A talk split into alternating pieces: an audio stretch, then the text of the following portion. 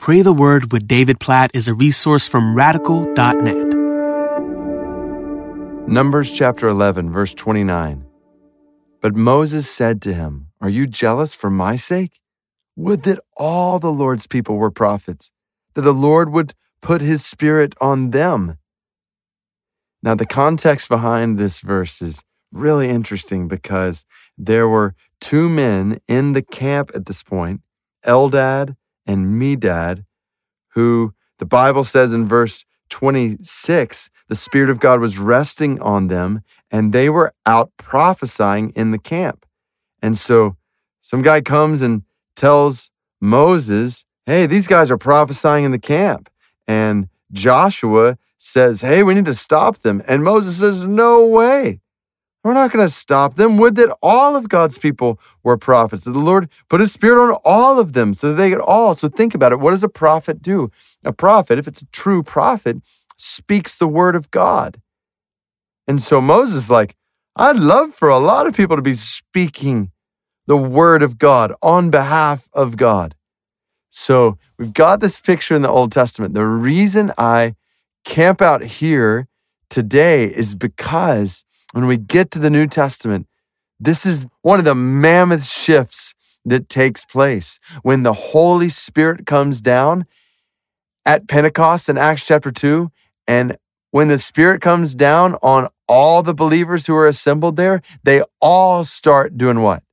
They all start speaking the word of God on behalf of God. They all start speaking the word of God. And the whole picture that Jesus had promised begins to come true. The Spirit of God is now resting on all the followers of Jesus so that they're all witnesses. What does a witness do? A witness speaks for God. A witness speaks on behalf of God. And so realize this when we get to the New Testament, for every single follower of Jesus, who has the Holy Spirit in them, that's every follower of Jesus, we are spokespersons for God. We have been empowered by His Spirit to speak for God. In this sense, we prophesy. That doesn't mean we go around making uh, these uh, random pronouncements. No, what does a prophet do? A prophet speaks the word of God. We take the word of God, the Bible, namely the gospel, and we proclaim it. The reality is what Moses prayed for here, like, would that all the Lord's people were prophets, the Lord would put his spirit on all of them, is a reality. So realize today, follower of Jesus, do you know what you are? In this sense, you are a prophet. Just feel the wonder of this and the weight of this responsibility.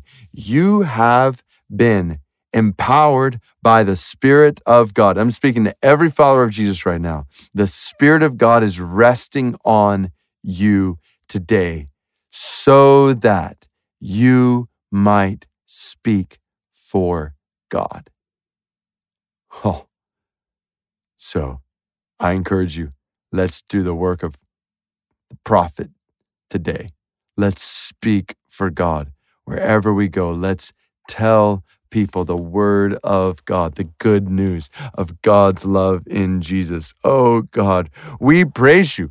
What, what Moses just longed for, we experience. We are experiencing right now. Your spirit is resting on us. You have given us this privilege of prophesying, of speaking for you, of declaring your words. So, God, make us faithful prophets in this sense. Make us faithful, we pray, today to speak your word. Help us not to be silent for this gift you've given us, for this word you've given to us, word of how people can be saved from all their sin and brought into eternal life with you. Oh, God, use us to proclaim that word today, wherever we go, wherever we go. And our cities and communities and our workplaces and neighborhoods.